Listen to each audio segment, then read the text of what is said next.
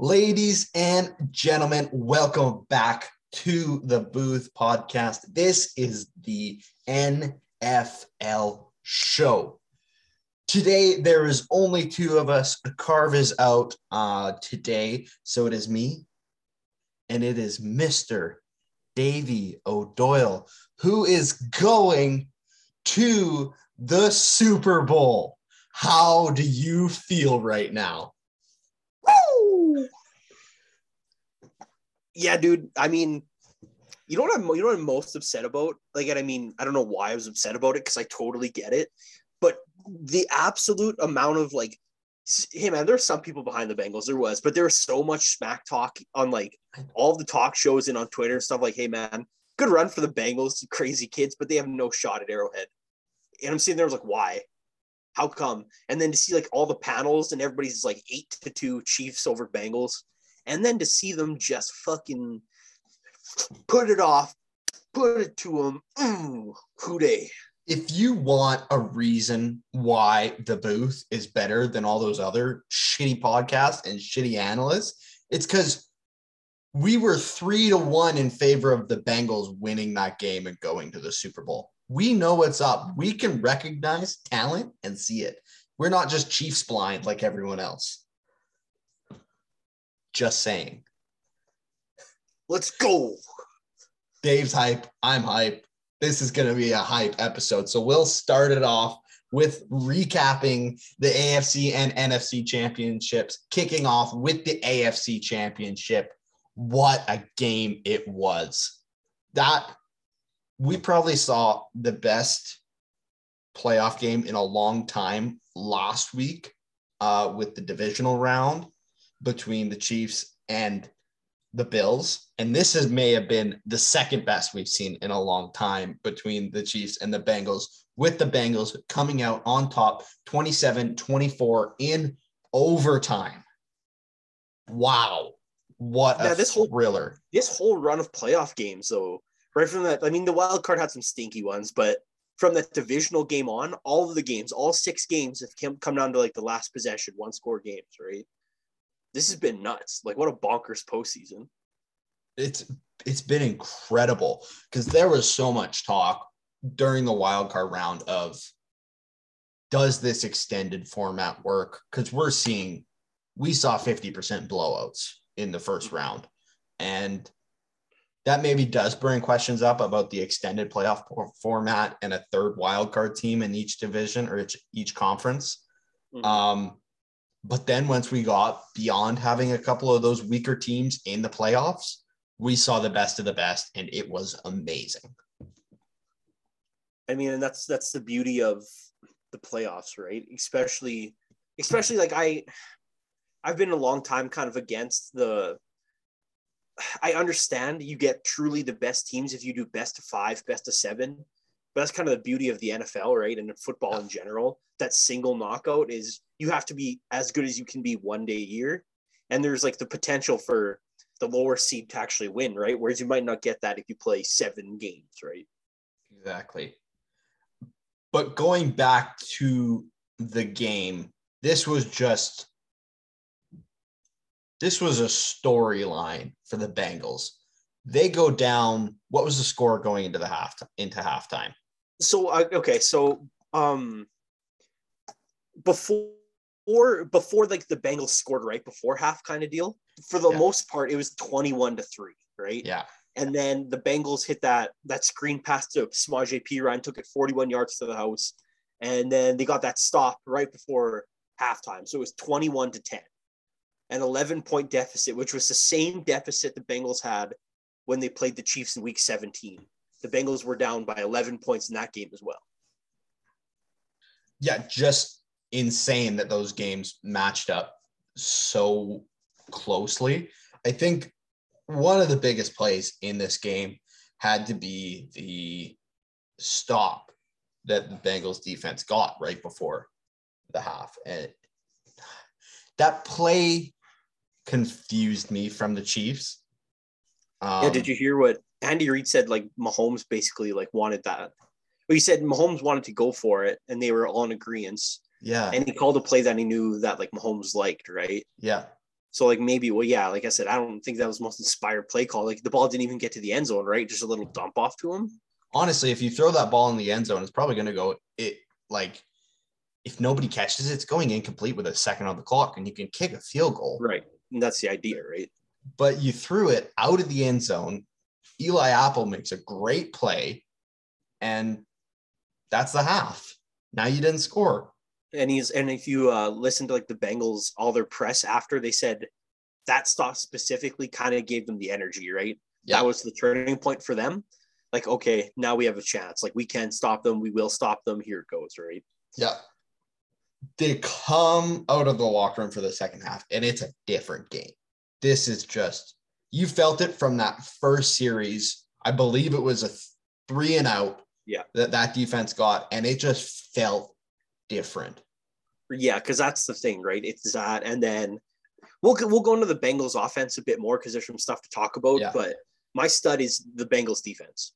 After you give up 21, you, you're honestly whether it's on the ground for McKissick or whatever, whether it's Patrick Mahomes finding breaking out of the pocket, finding Tyreek, breaking out of the pocket, finding Travis Kelce for those touchdowns, giving up that little flip touchdown to Hardman they were getting beat. They were getting worked. Yeah. And it was looking like what all the haters wanted it to be, right?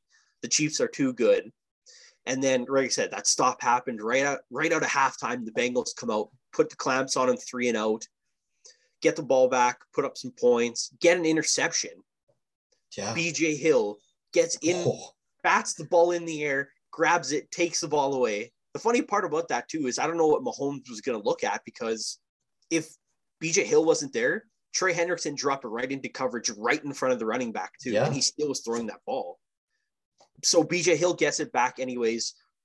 Then the Bengals take that drive where Burrow avoids the sack to find, rushes out to his right, hits Ja'Marr Chase.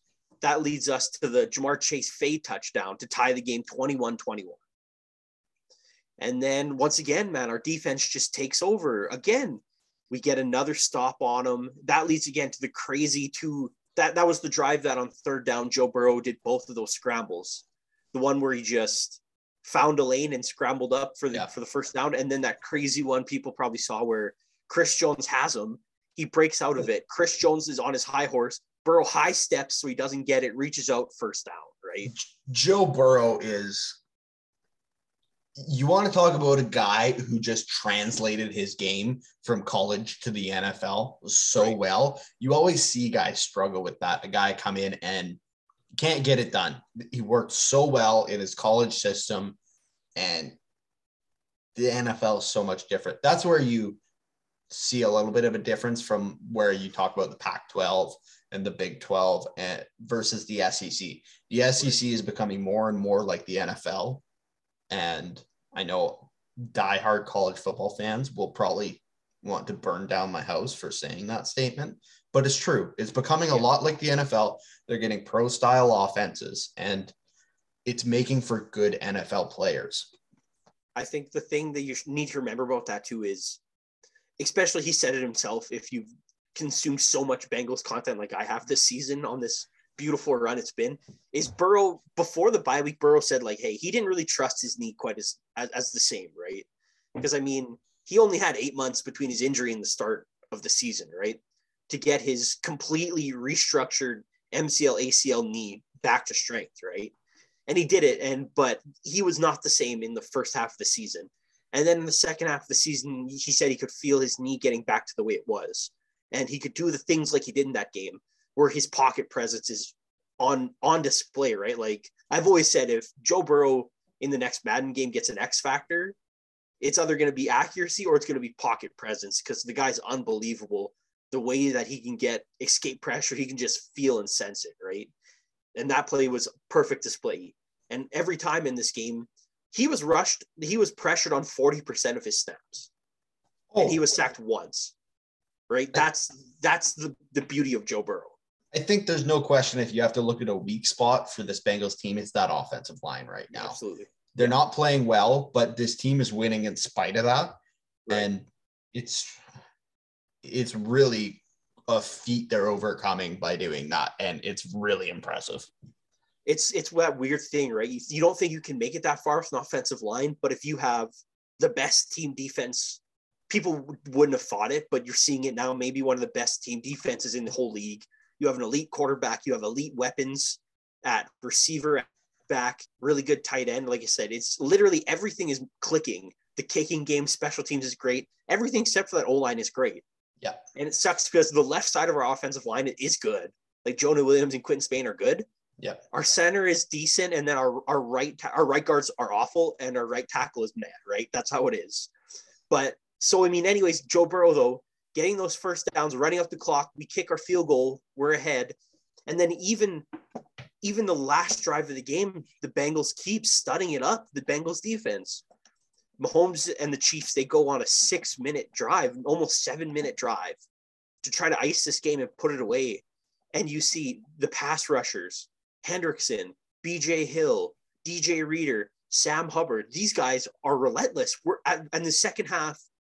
What we changed basically is we dropped eight into coverage. We had a three man rush. We had Logan Wilson in our linebacking core exclusively following the crossers and passing them off. And then we had literally man man double teams on on their receivers. That's how we beat them at the end. And then you see Mahomes just playing his luck like he did. And there's that big play on third down that almost lost them the game, where he continues to run around, do his dipsy doodle twirls to try to get away from stuff. And we, at that point, we dropped Sam Hubbard into pressure. And you just saw him run straight up the big gaps between those three guys, right? He, he like corrals Mahomes in, forces that fumble, almost lost them the game, pushed them back into third and I think 17, so a 44 yarder and then forced Butker to tie it, right? Yeah, I I think you've said it well that this defense it really got in Mahomes' head in that second half, and for that reason, Mahomes is my dud this week. Um, that second half specifically from him looked bad. It bad. was it was bad. We saw a couple times, especially on that last drive, where he does that run around dipsy doodle shit where he's waiting for Tyreek Hill or Travis Kelce to get open. And almost always versus versus any mediocre or even good defense, they will eventually because he can do that shit. But you guys shut those guys down even while he was doing that stuff. And then he takes a 15 or 20, maybe even 30 yard sack. Right. And I think that's the thing is he's used to this he's he's the golden boy. He's he's a god on the field, right? But I mean, and like I said, a lot of those were he had, and I was I guess this is a testament to how good our coverage was on the back end with those eight guys because he had eight nine seconds. And it was just literally the Bengals defensive line just being relentless and Mahomes putting himself into bad situations to get these sacks. Hubbard had a couple. Hendrickson had a, one and a half. I think BJ Hill had a half sack, right? Like a lot of this was his doing. Yeah. Um, and then if we're going to continue after that, here Butker hits that 44 yarder, goes to yeah. overtime. And you know, after that Bills controversy, all the discourse about overtime, what's the rules, what should it be? They go out for the coin toss, and I'm going to admit my heart dropped too. We go, our backup quarterback, Brandon Allen's out there, calls tails, it's heads, Chiefs ball. You could hear the Arrowhead crowd thought it was done. They thought it was absolutely won the, the, the cheers, the eruption, everybody. And then to continue your point about Mahomes being a dud, he threw three passes in overtime. Yep. And all three of them could have been picked off. One of them was. The first yeah. one was a pass. It was behind, well behind his receiver. If Awuzie would have turned around, which he was playing trail coverage, there's no way he, he would have known that. He could have picked it off. The second throw, I don't know if it was an option route of some sort, but him and his receiver were completely off Eli Apple jumps on it. Luckily for him, drops it because uh, Eli Apple is the Bengals' notorious shit talker. He would have heard that one for a long time. and then the third play, he goes and he's, hey, Tyreek had a great first half, been irrelevant in the second half. I need to throw one. So he throws one up. And of course, our lead center fielder, Jessie Bates, comes over, hits the ball out of his hands. Our other safety, Vonn Bell, just streaking just under, grabs it, interception, Bengals ball. Joe Mixon gets or a couple passes to Tee Higgins, a couple big passes, big catches there. Joe Mixon ices it for us. Evan McPherson, 31 yards, boom, Bengals to the Super Bowl, baby. And for that reason, my stud goes to Evan McPherson. This is why you draft a kicker. This man has been lights out for the entire playoff run. No other kicker in NFL history has done what he has done in the postseason. He's 12 for 12 in the playoffs. He went, it's insane. At least three of those, if doing. not more, were 50 plus yarders, too. Yeah. And two, two game, game winners. winners. Yeah. I think he already almost has playoff records, right? Like there's Believe- other records and they're like held by like I can't even remember who it is, an elite kicker. And he's just like, no, I'm gonna scoop those records for me, right? Just an absolute in all year he's been doing this. Mm-hmm. He had like one bad game this year, and it was the really weird him and Mason Crosby with the wind all weird in Cincinnati in like week five or six. But besides that, the guy's been money all year. Yeah, uh, he's passed Stephen Gostkowski. Yeah. For most field goals among rookies in postseason NFL history. I guess while we're going to mention that as well, Ja'Marr Chase now passed Isaac Bruce in 1999 for the most receiving yards by a rookie in the playoffs too. Yeah, and Joe Burrow has surpassed Ken Anderson for most pass yards in a single postseason in Bengals history.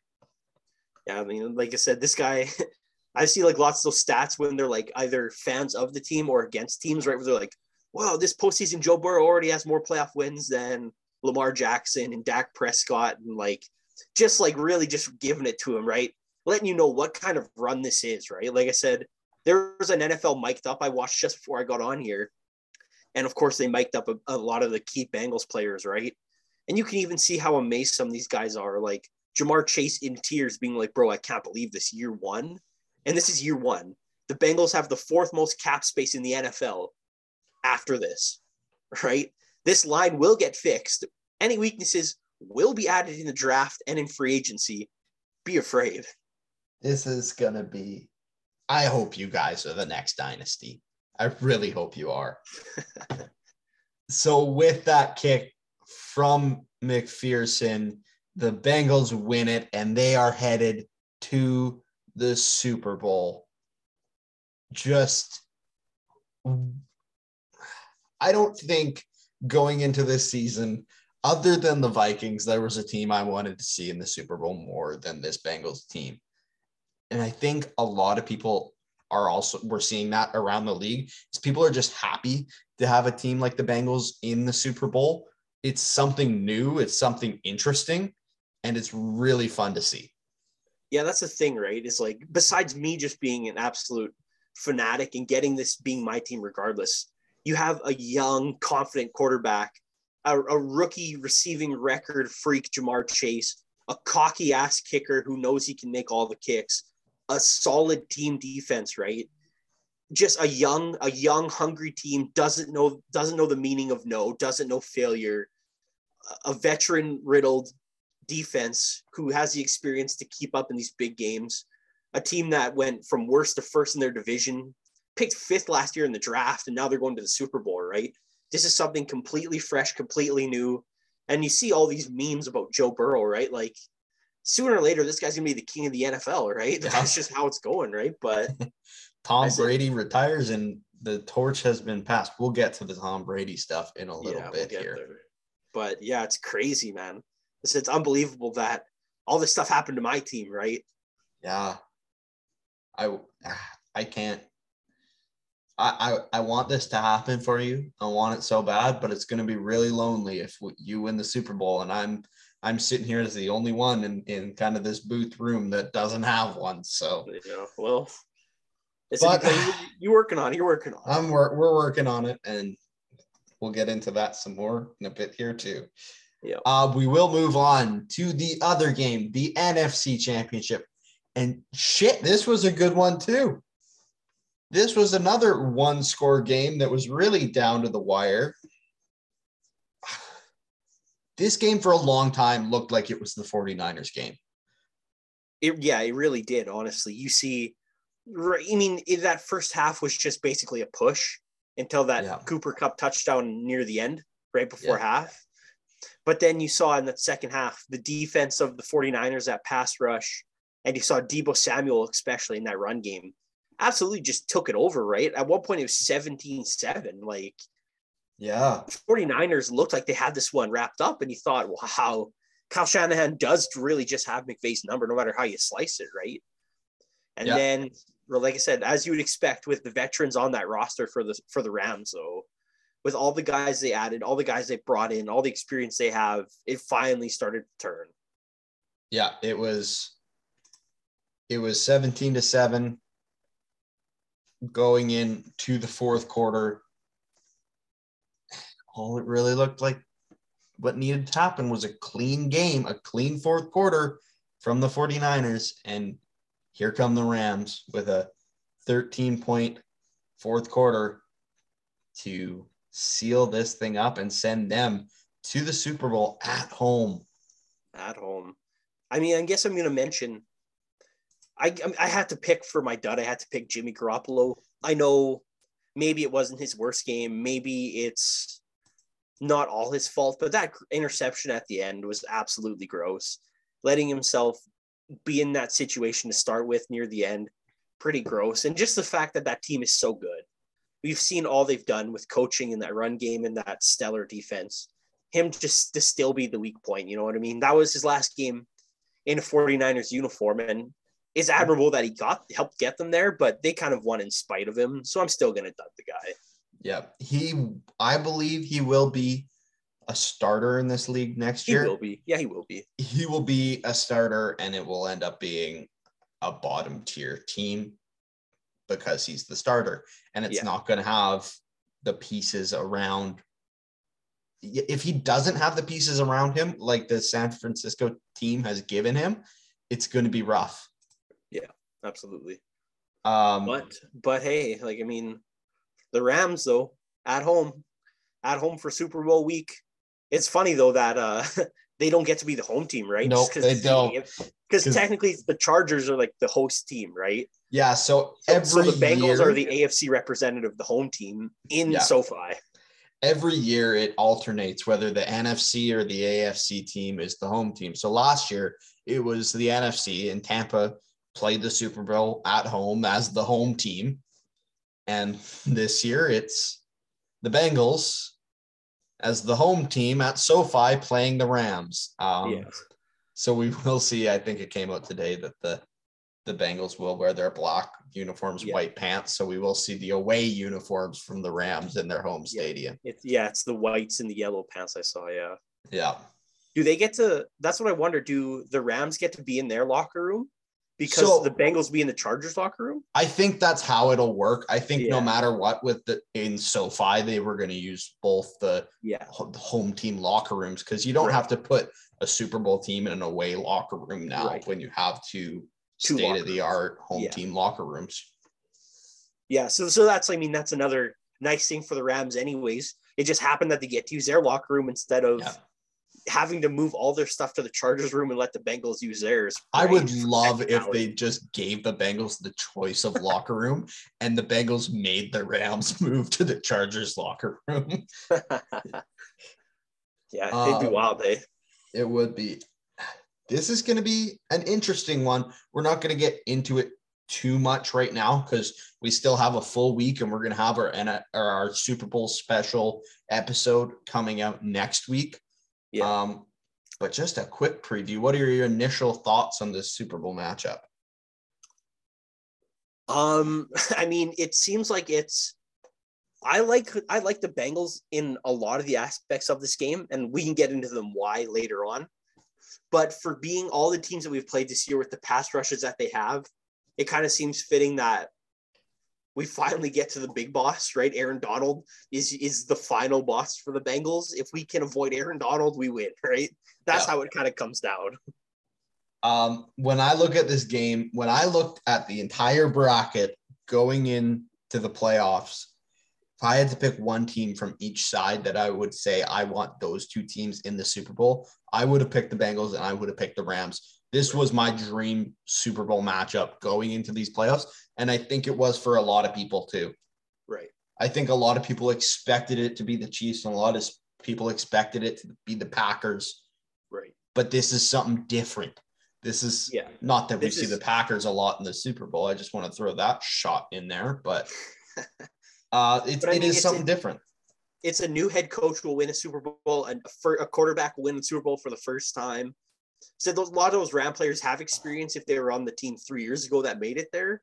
But like I said, not a lot of guys have a Super Bowl ring, No, and it's it's something fresh, something new, and it'll be exciting, man. It really will be. yeah, I don't know if it's if it's just the the the rebrand of the brand of the Rams or or just maybe a little bit of that player turnover and especially the quarterback turnover. But this feels like such a different team than the last time they were in the Super Bowl. it truly is when you look at it, right? Yeah. We'll get into all that later, but OBJ, Cooper Kupp emerges, Cam Akers, Von Miller, Jalen Ramsey, right? Like a lot of these guys weren't even there. No, um, it'll be. It's really interesting to look at the turnover they've had and how successful it has been. And I mean, just looking at how they've gone all in by having zero draft stock for the next two years, but Yeah. they're in the Super Bowl. Going all in works. We've seen it in other sports before. But we will push the Super Bowl to the side for now, as hard as that is to do, because we want to talk about it and talk about it and talk about it because it's the Super Bowl. But we are in the off season for most teams in the NFL, and the off season means news and coaches and all that good stuff. Starting off with the biggest news of the week Tom Brady has retired from the NFL after 22 seasons with the New England Patriots and the Tampa Bay Buccaneers. What? Listen, you see the things all the time. Like this guy's the greatest sports team athlete in the world. This guy's the greatest football player ever. This guy had three Hall of Fame careers, but all of it's true. You can't Yeah. understate any of it. Every single bit of it is true. He's the greatest guy to ever lace up a pair of cleats, put on the helmet, and play football. The most important position, and he's been. You can, he might might have been the best since like 2008 Yeah. and he just continued just to get better and play better. And initially, I was a little upset that he retired, and like his last game was a divisional round loss. Like that doesn't seem befitting of Tom Brady. But then I really thought about it, and you, you, people have probably seen that graphic going around of like, oh, it's the end of a generation, and had a bunch of the quarterbacks too. Peyton Manning's last year was brutal. Yeah. Big Ben's last year here, brutal. Philip Rivers last year, brutal. Drew Brees last year, brutal. Tom Brady's last year led the league in passing. He's very of the best likely to win an MVP. Right. And I mean, that's just that is why I'm you know what I'm okay with it. It seems more fitting that Tom could go out on a silver horse knowing that he was still one of the very best to do it at 44 years old. Yeah, exactly. So it's the end of an era. It really is. We, you said all those names, and those are all the names that our generation grew up watching as quarterbacks in this league. And it it feels weird to not see them in this league anymore. Anymore, but you look at the talent we do have, and there's nothing but promise going forward. So we've got those guys. Our our Joe Burrows and our Patrick Mahomes and our Josh Allens and our Lamar Jacksons. They're they're going to be the names that the, the next generation remember as the Tom Brady's and the Peyton Mannings. So it'll be interesting to see how they shape up in comparative, but I don't Can know. I if- ask you one question? yeah, what if you had to pick one Tom Brady moment? I don't care if it's a game, if it's a quote, if it's whatever. What's the one moment that you think is Tom Brady? Oh, if I had to pick the one, I I think when I think of Tom Brady, I always think of how it all it has to do with Bill Belichick too, but it's always how dead set they are during the season and how just looking forward at football they are during the season, and then the clock hits zero in the Super Bowl and they've won. And it's like they're humans again. Right. It's like they just have this overwhelming emotion. They can be humans. They've done it. They've climbed the peak. They've made it to the Super Bowl. And it never seemed to be anything less for them. Even once you got to six and seven, it was never less for them. It was always the Super Bowl. And I think that was really what the Tom Brady, the best thing about Tom Brady was for me. Right. When I think about it, I think of three things. One of them is just the first one that I'm going to mention just because it capped off such a different, like, it, it was kind of a different side of Tom. After it capped off that he, is it Bill or is it Tom? He goes to the Buccaneers, wins a Super Bowl. To see him absolutely hammered like a skunk, drunk as a skunk on that boat, right? Throwing the Lombardi trophy across the next boat. That one is funny. That one's like a top three. But I think the two that really um, capture it for me are a the 28 to 3 comeback against the Falcons Yep. because that was just Tom Brady. The guy is an ultra competitor. The, the guy will not lose, does not lose, and he didn't lose in that game, right? And he all rights they were done, and he brought them back. That's one. And then the one that really stands out for me, I think, is very similar to what you said, is when the clock strikes zero and you know they won, is when they played the Seahawks. After that Malcolm Butler interception, you show Tom Brady on the sideline jumping up and down, right? Like a Like a little kid. He absolutely is. And that's the the greatest competitor in NFL history. And he's still that excited about winning his what at that point, fifth Super Bowl, right? Yeah. Stuff like that, right? That's the stuff I remember about Tom Brady.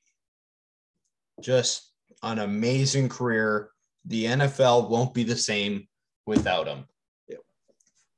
Moving on to some interesting news that came out yesterday as we record this. Um, Brian Flores, former Miami Dolphins head coach, has filed a lawsuit against the NFL, the Miami Dolphins, the New York Giants, and the Denver Broncos for racial discrimination in the hiring process of coaching. This this is something we've known has gone on for a long time. it has gone on for a long time. And I know a lot of people are making a big deal about it because those texts came out about how before he even interviewed for the for the job with the Giants, they'd already hired Daboll, and then the Belichick texts come out thinking that he's texting Daboll like, "Hey, congratulations, you got the job," and it's actually Flores, and he's like, "Hey, coach, you know this is Flores, basically, right?" Like, I, and he's like, "Oh yeah, they gave Daboll the job basically." And he didn't have a chance, right? It's just a lot of that weird stuff. Yeah. But the serious issue about this is this the NFL is 73% black players, Yeah. right? There's three general managers and now one head coach, Tomlin, in the NFL. Like you said, even offensive coordinators are not are predominantly white, right? And the guy who's well respected, who is by all accounts should be a head coach, a guy like Bieniemy doesn't have a head coaching job. Yeah. Um, there's like, and then there's the point I heard is like, why is it so hard even for even second like already experienced head coaches don't get the same kind of second second chance if they're African Americans that white coaches do. Yeah. You see guys like an example I saw was like, hey, Dan Quinn was up for like four jobs this year. Yep. And he had a disastrous run when he was a head coach. Same when Josh McDaniels got hired and he was awful. And then you see a guy like Todd Bowles ran the championship defense of the Bucks last year. And he has a harder time getting two interviews this year than he did than any of those other guys did, right?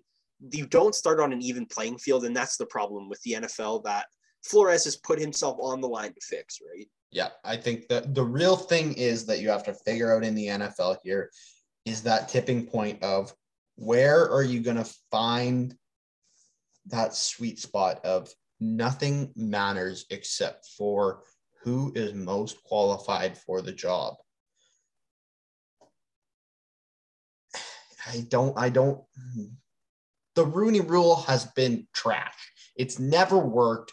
It's been, you've seen the token interviews of, and that's what Flores's case against the Broncos is, is that he was just an interview to fill the need of the Rooney rule and to make sure that they met their quota.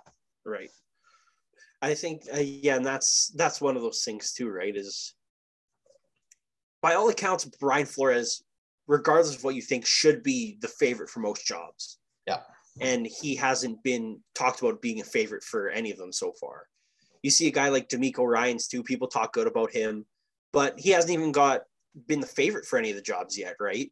there's just a lot of inequality in the process. And like we were talking before, I don't know if you are a finalist and they truly think it's you and maybe another guy who may be white are like the best two candidates if you do some sort of incentivization to help them choose the African American coach and give them a chance. Like, I don't know how you fix it, but like I said, something needs to be done. And I think a big part of the story too that was really gross was that the Dolphins GM was going to offer him hundred thousand dollars for every game that he lost, so he could try to get the number one pick in 2020, right? Yeah, and it makes you really wonder if this is going on in other head offices around right. the league too. Yeah. And it really brings up the question of is this the best way to do the draft? Is the lower you're you are in the standings, the better a pick you get, or if you should go to a lottery system like the NHL. I know it's not the most popular choice, but I've been hearing a lot of things like realistically, there's only like five or six really good owners, and there's a yeah. handful of decent ones, but there's a lot of really bad owners in the NFL. And I said maybe something needs to be done about better screening these owners because they are given so much authority. Yeah, I don't like what what their priorities are. So I don't know how you do about it still. That's the problem. But something needs to be done if because we don't know if that's ever been done if points have if that's happened and nothing's come out because the coach just rolled over and went with it right we don't know that well yeah so the the, the nfl owners really have all the power in this league nothing yeah. changes in the nfl without approval or a vote from the 32 owners and i don't want to point fingers or anything but this group of 32 owners is room full of, full of old white guys yeah 100% and it's just honestly, old white guys that I'm sure a lot, I won't say a lot, but I'm sure some have racist tendencies. Absolutely. So it's not the group you want running your company. And you can say, well, they don't run the NFL, they run their own organizations. Well, they all have a vote on the NFL board. They're they make the decisions for the league. So they might as well be the guys running the NFL. They basically do run the NFL, yeah. right? And you see guys on that staff like like Snyder, who runs like Washington now, like who's cool. completely corrupt right from the bottom, yeah, right from the top to the bottom, right? Just like something, something has to change. But like I said, it's it's for better people than us to figure out how. But yep, like, something sure. done, right? The booth will fix all the problems of the NFL. That'll be a bonus episode this off season. um, the, another big story coming out today the Washington football team will now be known as the Washington Commanders.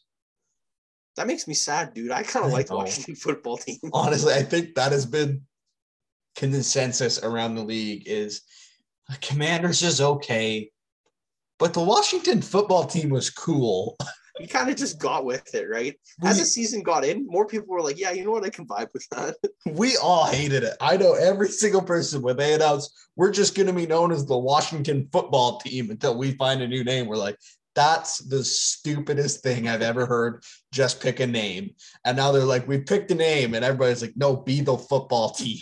like I said, yeah. I mean, I don't have anything for or against the Commanders. I don't know if it was the best one out of their options, but it's fine. Um, I don't know how I feel about those black jerseys and that weird black That's helmet weird. still, but I like the burgundy and the white, like the yep. home and away. Those are nice jerseys. They're cool. I, I just love seeing when people are talking about the black helmet. If you haven't seen it, it's got the numbers on the side, which I guess kind of pays homage to the football team, where that's what they had as instead of a logo was just their numbers on the helmet. Then they decided to put the logo on the front of the helmet, like where your where your logo on a ball cap would be. It looks yeah, so weird. Like, this obs- this obscenely weird W just sitting on top yeah. of their helmet for no reason, right? I've I've seen a lot of people say because they hated the Browns pants of their previous uniforms and yeah. that had the name down the side, and they, a lot of people are just saying this has real letters on the pants vibes to me. Yeah, it like really does. Just, just like a weird helmet, like I don't even mind the black uniform itself, but just no. like don't wear the helmet with it. Just keep the burgundy helmet. You should have done you should have done exactly what you had with the burgundy helmet, where it's that nice matte burgundy, and just yeah. swap that out for a matte black. And then forget the W on the front. Forget the W, just leave the W on the side, or just put the numbers on the side if you want to. yeah. But don't put the W on your right on your your it's like you I don't even know. I don't even I can't even think of who thought that was a good idea. It's just it, it's it's so weird. It's never been done like that in football, and it looks so weird. It's so weird. Um Yeah. But moving on to more coaching news. We have had since our last episode. I'm trying to remember who we all said. For sure, I believe one, two. I believe two hirings so far. The first one was the Denver Broncos hiring uh, Packers offensive coordinator Nathaniel Hackett as their head coach. And this one is real interesting because of who Nathaniel Hackett could be tied to over there in Green Bay in Aaron Rodgers. like I said, I'm sure he's a good coach. I don't doubt that they that they vented the and they liked him when they did the interview process. But yeah, like you say, you can see the big cheeky sign right on front. Aaron Rodgers come here, right? Like that's what this hiring is. Um, hey, like I said, if it's if he's good coach, then good. But this is, like I said, a billboard for Aaron Rodgers. Please stop in Denver. We need you, right? That's what this coaching is. Yeah, exactly. Um, I'm sure he will be a good head coach. He's made a few signings now to his staff, um, including uh, Klint Kubiak as his offensive coordinator, formerly of the Minnesota Vikings. Um, and I can't remember his name, but the tight end coach, um, or sorry, Klint Kubiak going to be their quarterbacks coach, and the tight ends coach from the Packers, can't remember his name, will be the offensive coordinator. Uh, the second head coach signing we had was the Raiders, which a lot of people expected to be Jim Harbaugh. They thought there's a lot of there's a lot going on between these two, this organization and and Harbaugh, but they went a different route and decided to bring in Josh McDaniels as their head coach. I think this one's the one I'm most interested in so far because A, how bad that debacle was in Denver the first time he was a head coach. B, because every single Bill Belichick disciple, not named Brian or not named the uh, Mike Vrabel, has had something really catastrophic happen to them in some way. So that coaching tree seems very suspect. Like if everybody tries to be Bill and they can't, like I don't know. And then the fact that Rich Bisaccia did such a good job and he had the blessing of star players like Crosby and Derek Carr wanted him to be head coach, and they decided just to not listen to him for that. Like I said, I don't know if McDaniel's or won't be a good coach. That's still yet to be seen. But it's interesting that they didn't go the way of Rich Bisaccia when they could have kept it in house and kept the players there happy, right? I honestly thought that would be the move they did, but I mean, there's a lot wrong with that organization, and it kind of shows like maybe they don't have the players' best interests in mind, and they're not really willing to listen to them. Um, I know I don't know. Bisaccia has already got interest, I believe, for the Jags head coach opening. So um, I wouldn't be surprised to see him as a head coach in this league still. Right. And then the news, the speculation all week. Are the Vikings really going to sign Jim Harbaugh as their head coach? He's interviewing on Wednesday. Is this going to happen? Well, it's currently Wednesday as we record this Wednesday night, and news just broke that Jim Harbaugh has informed the University of Michigan that he will be returning there as their head coach. And I'm a little bit heartbroken. Yeah, you've been lighting up the group chats all week. Like, hey, Jim Harbaugh, get him to Minnesota. He's a Viking. We need him, right? But in the end, uh, it's not not meant to be, I guess. No, it's not. So he'll go back to the University of Michigan and I don't know, go lose in the playoffs again. He's probably going to lose to Ohio State. Let's be honest. Honestly, he should have left after he beat him once. You're not going to beat him again, Jim. Like we we talked about this. Like I don't see why he wouldn't come back to the NFL now. He had his best chance with like a, a, a number a top five draft pick on his team. The best chance he was going to have finally beat Ohio State and then to get routed in the playoffs like that. Like I don't know if you're going to do any better now that people can leave whenever they want and the SEC is still such a hot place to be, right? Yeah, that was the peak. That was the peak of the University of Michigan football team for the next 20 years. Making the playoffs and getting blown out by Georgia in a playoff game.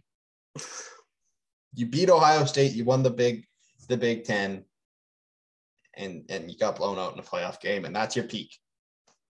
SEC is king, that's your peak. Um might as well come back to the NFL Jim or you can go lose again. Bye. Uh, Vikings are now expected to hire uh, Rams offensive coordinator Kevin O'Connell as their next head coach. Uh, nothing official there yet. They can't do any kind of deal until after the Super Bowl since O'Connell's season is still ongoing. But that looks to be the direction the Vikings are headed in. How do you feel about that? I like it. I really kind of wanted us to go defensive head coach. Even That's our a uh, problem. Defensive coach already. Yeah. After Zimmer still. So the thing was, yeah, Zimmer. Zimmer got fired because our defense was bad. Right. So we needed somebody else in there to revamp that defense, which you feel should be a defensive head coach. But I mean, if you look what Zimmer's done in Minnesota, our offense is thriving after he was there. I think you really just got to bring in the right guy as a head coach. It doesn't matter if he's offense, it doesn't matter if his defense. He's got to be a team guy and he's got to be able to build a good staff. He's got to be able to bring in a good defensive coordinator that's going to build that good team. We've already brought in a new GM who's going to build us that defense and build us those players and draft those players. So I feel confident in and okay in hiring O'Connell or a different um, offensive coach. I think O'Connell is our only r- remaining finalist who's an offensive side of the ball guy. Um, but yeah, maybe it is time to switch it up and go offense, or maybe just a team guy. Which I think if you talk team guy, I think um, Raheem. Why do I why did I forget his name? More. Raheem Moore would be he when you see clips of Raheem Moore, he's on the sidelines with the players, just building and strengthening those relationships with them and just being a team first and and fun guy, which I like, but I don't know. I like our finalists in Minnesota. I said the only thing that worries me is like the same thing why a little bit why Zac Taylor initially worried me, which has turned out deep better than you thought. But like the thing is like a lot of those offensive guys on the staff of Sean McVay, ultimately that's Sean McVay's offense and Sean McVay calls the plays, right? Yeah. That's what the worry is about hiring an offensive guy from Sean McVay. But if you like what McVay does, you like his principles, you like how he runs his stuff, his his coaches, especially his offensive coordinators, should know how it goes and they can bring that flavor, right? So I mean, Yeah. there's pros and cons to it, but said hopefully it's all for the best and uh, Skol Skol Vikings uh, run high again. Let's do it. Let's let's do something. Honestly, I'm Do just something, yeah. I'm just sick of being okay. Yep. I think that brings us to the end of our news section of the podcast. And though we don't have a Super Bowl this week, we do have a game. We have the Pro Bowl. The Pro Bowl's fun. I like the Pro Bowl. Honestly, I can't remember a year I didn't actually watch the Pro Bowl. I quite like it. I think I've watched like two Pro Bowls ever, to be honest. But I don't think I've missed a Pro Bowl since like 2013. Like you love, you love to see the boys. I like the Pro eh? Bowl. um, but I guess the the real question with the Pro Bowl always is: Is the fan vote the way to go with this thing, or should we be having a more official way of choosing these players? Because you often end up with a lot of snubs. Yeah. So we're gonna go through and, and kind of talk about the players who are in the positions they are in the Pro Bowl, if they deserve that spot, or if maybe somebody else is better. Let's start with the Oh, AFC. we're, we're also we're also including still Bengals and Rams if they were in the Pro Bowl. We are keeping them in. This is what the Pro Bowl roster probably should have looked like. Yeah. Starting with the AFC, let's go to the quarterbacks. So you have on the team, you have Justin Herbert of the LA Chargers, Patrick Mahomes of the Kansas City Chiefs, and Lamar Jackson of the Baltimore Ravens. I don't like Lamar in this. I think that's the big one, right? That's why Yeah. it's a, a fan vote. Lamar's playing some good football at the very start of the year, but then he got gross and had all those turnovers. Then he got hurt, right? Yeah. You just can't keep him in when he hasn't played that many games, and he trailed off so far at the end of that last part, right? yeah. So I mean, there's a couple different trains of thought here, but what I had is I had Joe Burrow replacing Lamar Jackson. Yeah. I think the I think you have two guys that could be in this spot. Right. Maybe three if you include Josh Allen, and that would be Derek Carr, Joe Burrow, and Josh Allen. right? Which I'd be I'd be more okay with any of those guys, I think considering how Lamar's year ended. Yeah. ultimately, right? But like I said, I picked Burrow because he's my guy. He's a transcendent player. He played his ass off at the tail end of the year, and he got us to the AFC title game. None of that's supposed to matter, but you have to consider that. But Yeah, exactly. Um, I think I would go Burrow as well. Um, Derek Carr had more yards by only about 200 yards.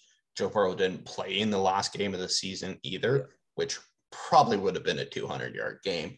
He also beat out Carr in touchdowns and had less interceptions. So I think Burrow's the way to go here too. Yeah. Moving on from the quarterbacks, we go to the running backs. You have Jonathan Taylor of the Indianapolis Colts, Nick Chubb of the Cleveland Browns, Joe Mixon of the Cincinnati Bengals, and replacing Joe Mixon because he is in the Super Bowl is Najee Harris of the Pittsburgh Steelers. I had those ones the same. I don't mind those. I would make an argument, and he probably wouldn't have played in the game due to the injury. He did come in and play the playoff game, but could you make an argument here that Derrick or Derrick Henry should have still been a Pro Bowler? You can make the argument, but I think it's the number of games that he missed. Yeah, Even if he missed like the last four games, I would say probably he should have made it. yeah, But when when you end the year with, even though how impressive his 900 yards was or his 800 yards or whatever, he still only did end with that. Yeah. Right? So that's I think the argument is the same the other way around is the fact that he only played eight games. Yeah. And finished ninth in the league in rushing yards with 937 and sixth in the lead in touchdowns with 10. Which Um, is abs- absolutely ridiculous. But yeah, so ju- if you, you just consider the games, I don't think you can put them in. yeah. I think you're right there. I just want to bring it up and Yep. That's, yeah, I get that. Uh, wide receivers for the AFC, you have Tyreek Hill of the Kansas City Chiefs, Ja'Marr Chase of the Cincinnati Bengals, Stefon Diggs of the Buffalo Bills, Keenan Allen of the LA Chargers, and replacing Chase, who is in the Super Bowl, is Diontae Johnson, Diontae Johnson of the Pittsburgh Steelers. I said I was okay with that, truthfully. Yeah, hundred percent. The only one that I actually had was swapping LA Chargers receivers um, and putting Mike Williams in instead of Keenan Allen. Statistics wise, he just had a better season. I think that's just popularity, right? Exactly. Keenan Allen's been around longer. He's kind of the the flashier of the two. I think that's Yeah. why. But I, I I agree with you. Mike Williams could go there. Yeah. Moving on to the tight ends on the AFC team. And I think this first, I think both of these guys, there's no argument. The first one for sure. Mark Andrews had a hell of a season with the Ravens. Yeah. There's no argument that that guy should be in the Pro Bowl. And Travis Kelce of the Kansas City Chiefs. Yeah, I said the only guy who maybe you could argue a bit is Darren Waller because he's great, Yeah. but he didn't play all the games, and those two guys are elite tight ends, right? There's no way you should probably change those guys. Those those guys are both primarily like almost you could argue both those guys are the best pass catchers on their team, and Yeah. those are good teams, right? Like those are elite tight ends. Yeah. The fullback position for the AFC, we have Patrick Ricard of the Baltimore Ravens. I, there's no argument with that. I'm okay with that. No, he he was the top rated PFF fullback this year. So And that guy's like 300 pounds, and he runs like like he's a legit fullback. What a freak, eh? right. Uh, what a freak. Um, moving on to the offensive line, you have uh, offensive tackle. You have Rashawn Slater of the Los Angeles Chargers, Orlando Brown of the Kansas City Chiefs, and Dion Dawkins of the Buffalo Bills. I, I was okay with those. The only thing I would argue there that you should maybe should have had, honestly, one or both of the Patriots tackles in, um, Yep. as Trent Brown and Isaiah Wynn both had great seasons. I, I could see. I could put. I could argue Trent Brown should be in there. I could see Yeah. that for sure. Yeah. And moving on to the guard position, you have Quenton Nelson of the Indianapolis Colts. You have Joel Bitonio of the Cleveland Browns, Wyatt Teller of the Cleveland Browns, and replacing Nelson, who I believe is injured. Is that why he's so, out? Yeah. Uh, is uh, Rodger Saffold of the Tennessee Titans. I would probably argue Shaq Mason, the guard for the That's- for the Patriots, should probably be one of those guards, and for sure be the replacement that Saffold is. But hey, Yeah, that that was my argument as well. Yeah. I think that New England, uh, we're just seeing that New England Patriots offensive line is not getting enough credit. no, That you saw why guys like Damien Harris are like top backs, right? That Yeah. O line is good. That O line is good. very good. Um, moving on to the center position, you have Corey Linsley of the LA Chargers and Ryan Kelly of the Indianapolis Colts. Man, where I I had over Ryan Kelly probably. Where's Creed Humphreys? That's the big one. Is Creed how Humphreys, that guy unbelievable. That's like it's like the best center in the league almost as a rookie, Yep. and you don't put him in. Ugh. Like, hey, NFL, like, I know we're voting on this, but you could just say we're voting on this. Nobody Yeah. knows. You can't say who's actually leading. We we wouldn't know. No, just put the wouldn't best guys in. we wouldn't know the difference, right? Like, so that's the weird thing about them having like incentives in people's contracts to make the Pro Bowl. It's like Yeah. you just want them to be popular, though. Like, Weird. thing. like All Pro, I could get if you're named All Pro, you get incentives because that's based on play. But like Pro Bowl voting, like, hey, the fans think you're cool that you should get paid more. Yeah. Um, Weird. moving to the defensive side of the ball in the AFC, you have your defensive ends. You have Myles Garrett of the Cleveland Browns, Maxx Crosby of the Las Vegas Raiders, and Trey Hendrickson of the Cincinnati Bengals. said I'm okay with those. If it's Yeah. me, and this is just me based solely on the fact of people love Max and Maxx Crosby deserves to be there. He does. Yeah, But I would put Trey Hendrickson as a starter over him for the reason of he had five more sacks, he had as many forced fumbles, um, and he I think Crosby had more overall pressures, but I think he only had like I think Trey Hendrickson was still a top guy as, as far as pressures, and he resulted in a lot more sacks and big plays that because Crosby disrupted, but he didn't finish the plays very often. Whereas exactly. Trey Hendrickson finished the plays. They both belong in the Pro Bowl, and maybe there's bias, but I'd put Hendrickson as the starter. I honestly might put instead of Maxx Crosby, who yes does deserve to be there, but of the Raiders as well would be Yannick Ngakoue. Right. Okay. Uh, yeah. had two more sacks than him, had less tackles. Um, but yeah, well, I don't know. Maybe not because Crosby did beat him out in tackle for loss as well. I think you can make an argument for both of those guys, but I don't I don't mind them putting Crosby in over. But shout out Yannick Ngakoue. Yeah, absolutely. I also just want to prove that I can say your name because you got a hard name and I can say it. Ngakoue, we got you. Ngakoue. We got you.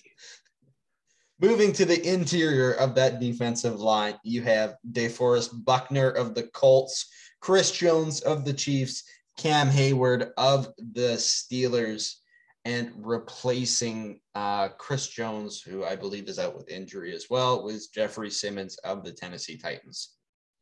Uh, for me, I had Jeffrey Simmons instead of DeForest Buckner. DeForest Yeah, Buckner is good, but he wasn't Jeffrey Simmons this year. Yeah, that DeForest Buckner should be the sub in for Chris Jones. Absolutely, I agree with that. Yeah, because Jeffrey Simmons is a grown man. If you didn't watch the playoff game, if you didn't watch the Titans all season, that guy forces pressure up the gut. For me, hey, you, you can argue with me, but he's the second best tackle in football, defensive tackle for me. yeah. Outside linebackers, the undisputed Pro Bowler TJ Watt of the Steelers, Joey Bosa of the Chargers, Matt Judon of the Patriots, and replacing uh, Bosa will be Harold Landry of the Titans. So I'm okay with those. Yeah. honestly. I don't I'm think okay I had any arguments there. Inside slash middle linebackers is going to be Darius Leonard of the Colts and Denzel Perryman of the Raiders. Did you have Denzel Perryman get replaced in this? Um, I didn't have, I didn't put a replacement, but I had a guy I wanted to put in. Because for me, I have Matt Milano Okay. of the Bills because that guy played great on the top ranked defense, kind of just all over the place. Tackles, tackles for loss. I think he had three or four sacks or something too. Great in coverage. Milano is an all around gamer who's played on an all, uh, he played an all pro level this year. And Denzel Perryman, I don't know why he got in because he had a lot of Yeah. tackles, I guess, but it doesn't seem right. Yeah. The only guy that I would put, I had to maybe put in would be CJ Mosley, who led the AFC in tackles. Which, which Uh, you could, yep, you can make added two sacks. The only, I think a reason that maybe you could argue he shouldn't be in was he only had two TFLs, but that's a guy who's playing on a weaker team that still had a really good season leading. Right. the- the and I'd be okay with. Mosley or Milano over Yeah. Denzel Perryman, to be honest. Yeah, probably. Uh, moving on to the cornerback position for the AFC, you have J.C. Jackson of the Patriots, Xavien Howard of the Dolphins, Denzel Ward of the Browns, and Kenny Moore of the Colts.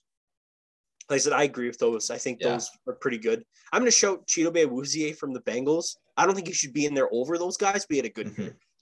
honestly, I was looking at this, and when you really look at stats for corners, is it's hard because it there's the old adage that the best cornerbacks have no stats because Right. they're not getting the ball thrown their way. But J.C. Jackson and Xavien and Howard had stats, and then it felt like every other corner in the AFC just kind of dropped off from the stat line. Right. But that's maybe a good thing. Maybe a good thing, though. Yeah. Uh, moving to the safety position, free safety, you have Kevin Byard of the Tennessee Titans. Mhm. I, have, I don't think I have any arguments there. Me either. No. Strong safety, you have Derwin James of the Chargers and Tyrann Mathieu of the Chiefs. I didn't know which one to replace it with, so I picked Honey Badger. I think Honey Badger is a little bit overblown because A, he plays for the Chiefs, and A, he's such an important part for the Chiefs. But I think Jordan Poyer was an actual better player this year. For like I said, once again, the Bills' top ranked defense, Yeah. and the guy was just an elite, an elite fielder in the back end, made all the plays that the Bills needed him to make. I thought Jordan Poyer was an actual better player. Yeah, I like it. Do you have any arguments with uh, Luke Rhodes of the Indianapolis Colts as the long snapper for this team? I mean, I like Clark Harris. He's the Bengals long snapper, but I don't. I don't have any affinity to argue it. No. All right. Uh, what about AJ Cole as the punter from the Raiders? Cool, man. All the power to him. Good, good. I think this one is definitely undisputed. Justin Tucker from the Ravens as the kicker.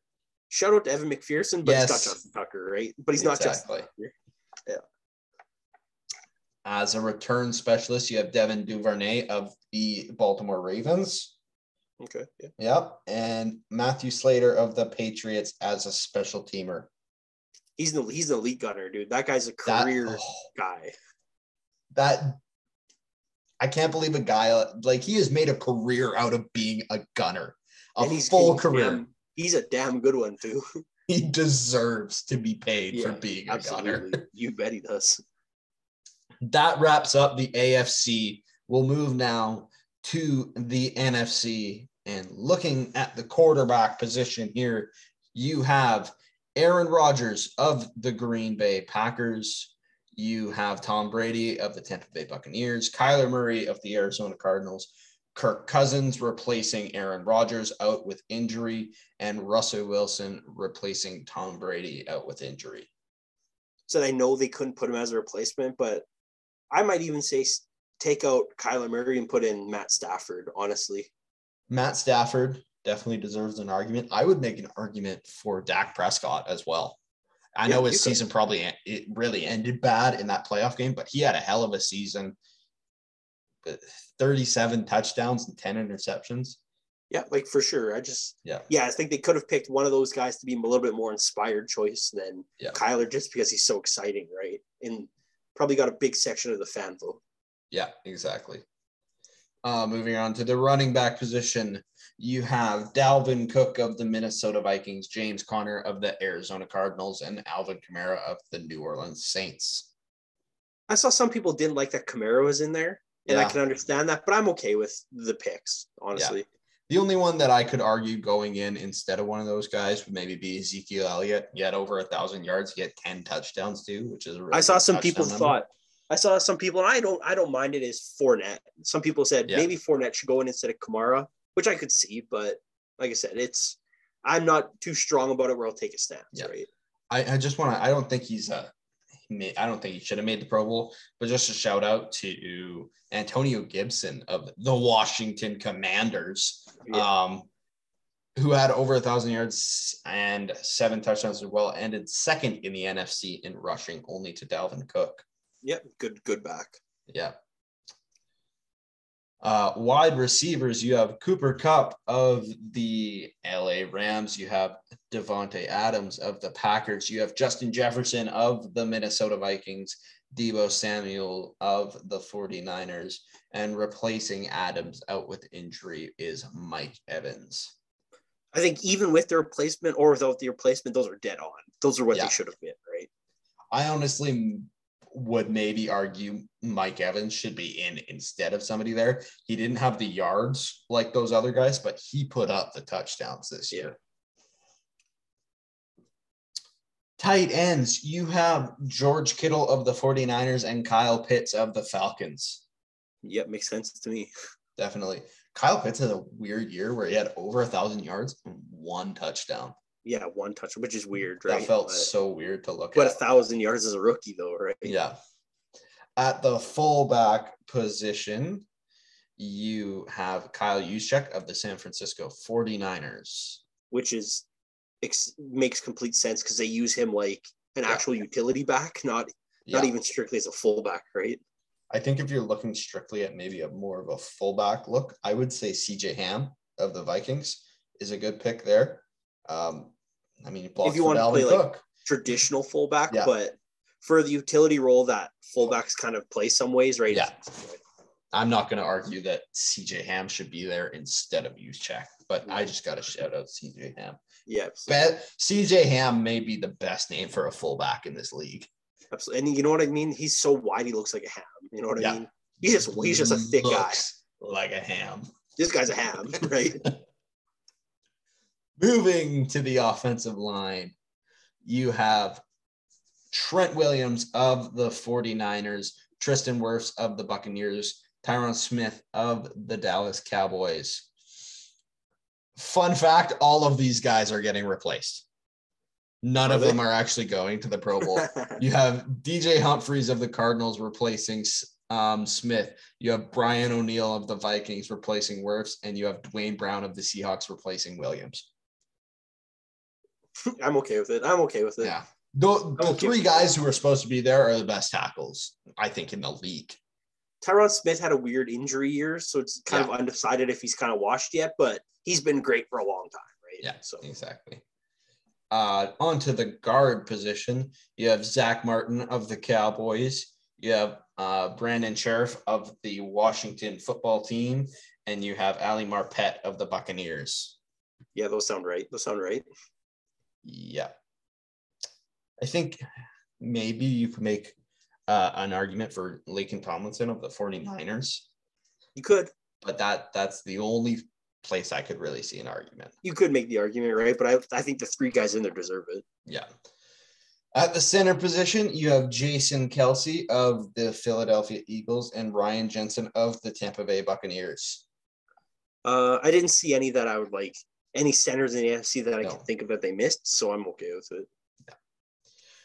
Moving on to the defensive side of the ball for the NFC, you have your defensive ends in Nick Bosa of the 49ers, Brian Burns of the Panthers, and Cam Jordan of the Saints.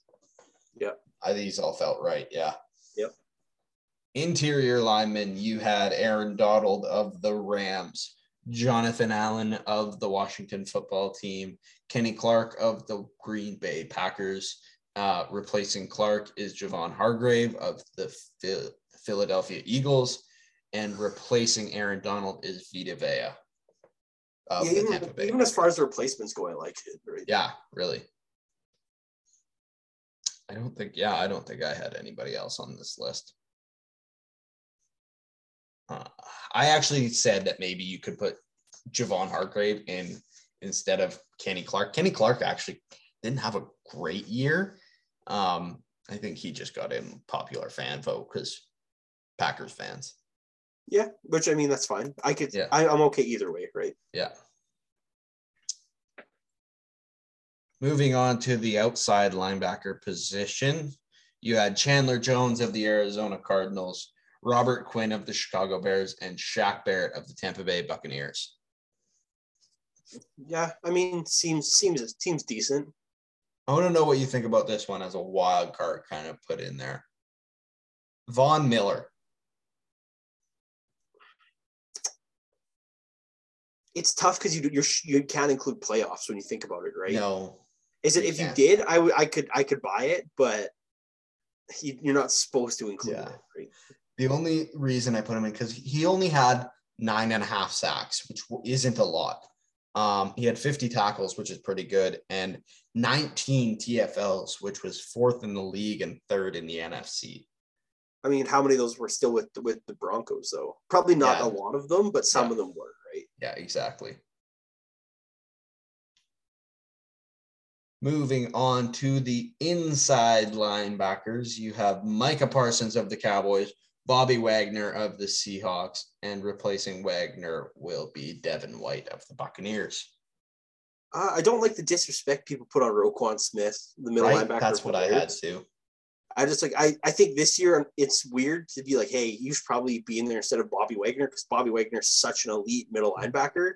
But when you actually look at the stats, Roquan had the same amount of tackles, more TFLs. I think he had an extra pick or something, an extra couple picks or something too, right? Just like Roquan Mhm. Smith is a good linebacker, and he's been good for like the three years he's been in the league. Like I, I, he gets he gets snoozed on, and he shouldn't. That's the thing too, is he's only been in the league three years. I always think if I had to kind of pick a middle linebacker to build my defense around, I would pick Roquan Smith because he's so young too. Me too. Yep. Moving to the cornerback position, you have Trevon Diggs of the Cowboys, Jalen Ramsey of the Rams, Darius Slay of the Eagles, and Marshon Lattimore of the Saints. I'm not sure if it should be Slayer, or it should be Lattimore, but AJ Terrell should probably be in there instead of one of those two. Yeah, I like that pick too. Because AJ what I had Terrell, even though he only plays for the Falcons, he's probably the best player on the Falcons defense, and he is a great cornerback. At the free safety position, you have Quandre Diggs of the Seahawks, who is being replaced by Antoine Winfield of the Tampa Bay Buccaneers. He probably should have just been Winfield to start with, but I also had Xavier McKinney of the Giants down here. could have been. Yep, absolutely. I thought both of those guys were better than Quandre Diggs, but hey, that's okay. Yeah. That's all right though. Strong safety, you have Budda Baker of the Cardinals and Harrison Smith of the Vikings. So I don't know if Jeremy Chinn, if he plays strong or if he plays free, so it might be a void, but he's a good Mhm. safety. Um, Jabril Peppers, I don't know if he's better than Harrison Smith, but he's pretty good. And then one of those Chiefs or one of those Packers safeties, either Amos or or I don't know, like one of those those those those uh Packers safeties is pretty good too. Yeah, I don't know who I'd replace for who, but I could see argument of having Harrison Smith get the boot. Honestly, I was shocked that Harrison Smith made the Pro Bowl when I saw he did, because Yeah. I kind of thought if there was a guy who had an off year on our team, it was Harrison Smith. Right. Um, moving on to the special teams, you have long snapper Josh Harris. Any argument there? No, it's all right. You have punter Bryan Anger. Any argument there? No, I'm good. I have one. Okay. Michael Dickson of the Seahawks. That dude's a freak. I said I don't really pay. I don't really pay attention that much to the punter, so I'll, I'll trust your judgment on that. Yeah. So let me pull up the stats quick. Bryan Anger had an average of 48.4. Very good. Michael Dickson had an average of 46.9, not that far behind. Here's the big spot. Bryan Anger had 24 punts within the 20. Pretty good. Michael Dickson had 40 punts within the 20. Oh yeah, that's a that's a significant stat right there. Yeah. yeah. Not even close to any anyone else in the league. Oh, sorry, Houston punter, punter is, but That's I think that's when you look at anger starts with A. He's at the top of the bracket. exactly. And and then you look all you probably just scroll through the average a bit and you're like, oh, he's pretty high up. I'll just pick him, right? yeah. Yeah, that 40 inside the 20 is an insane. Yeah, that is stat, an though. insane stat. I said I don't follow that, but yeah, you're definitely right. If that dude's kicking them inside like that, get in there, Michael Dickson. Yeah. Uh, at the kicker position, you have Matt Gay of the LA Rams. Yeah. All right. Yeah. He had a, a 94.1% average, four or five from 50 plus. He had a good season. Yep. As a return specialist, specialist, you have Jakeem Grant of the Chicago Bears. Yep, seems good. Yeah. Yep. And JT Gray of the New Orleans Saints, who I believe led the league in special teams tackles. Well, if that's the case, then I'm on board with it. Yep. And that wraps up your Pro Bowl rosters. We went through the guys who were in there. We went through the guys who've been snubbed. And Snubs. I they, they need to fix the Pro Bowl. Something needs to happen. The fan vote's fun, but it's fun until the rosters are actually released. I think, yeah, I think that's just pretend we have a say in it. Just pretend it's okay. Exactly. Put the best players in that game. That's put the best players if they have incentives for whatever ridiculous reason. Let the actual best players get those incentives. Whatever, right? Just Yeah. whatever. Any closing thoughts before we wrap up this episode? It's tough because I just want to talk about the Super Bowl matchup. Yeah, right. that's for a different day. Um, a lot of coaching news, a lot of crazy playoff football. Brady retired. It's been a heck of a week, It's honestly. been a crazy week. yeah, it's been a really intense week. Um, and I'm sure it's just going to get a bit crazier now with it being Super Bowl week, and then right after Super Bowl week, after the Bengals win the Super Bowl, uh, it's going to be headstrong right into free agency and the draft. You know what I mean? It's never a dull moment, I guess. Nope. Uh, stay tuned to the booth socials. We'll have content coming out all of Super Bowl week, so stay tuned for that. We're excited. It's Super Bowl. Davey's in the Super Bowl. What can you say? Who Dey? Who Dey is what you can say. As always, like, share, subscribe. It all helps. Whatever you can do to get the podcast out there, we really appreciate it. Follow us on Instagram and Twitter at the Booth EC. Buy your merch. You can see, uh, nobody can see, but I've got some beautiful hats sitting here. Lots of new merch. Get your Canada hat just in time for the Olympics to kick off this week. Mhm. Very exciting there, too. As always, I've been Rich. He's been Dave. This has been the Booth Podcast, and we will see you next time to preview the Super Bowl.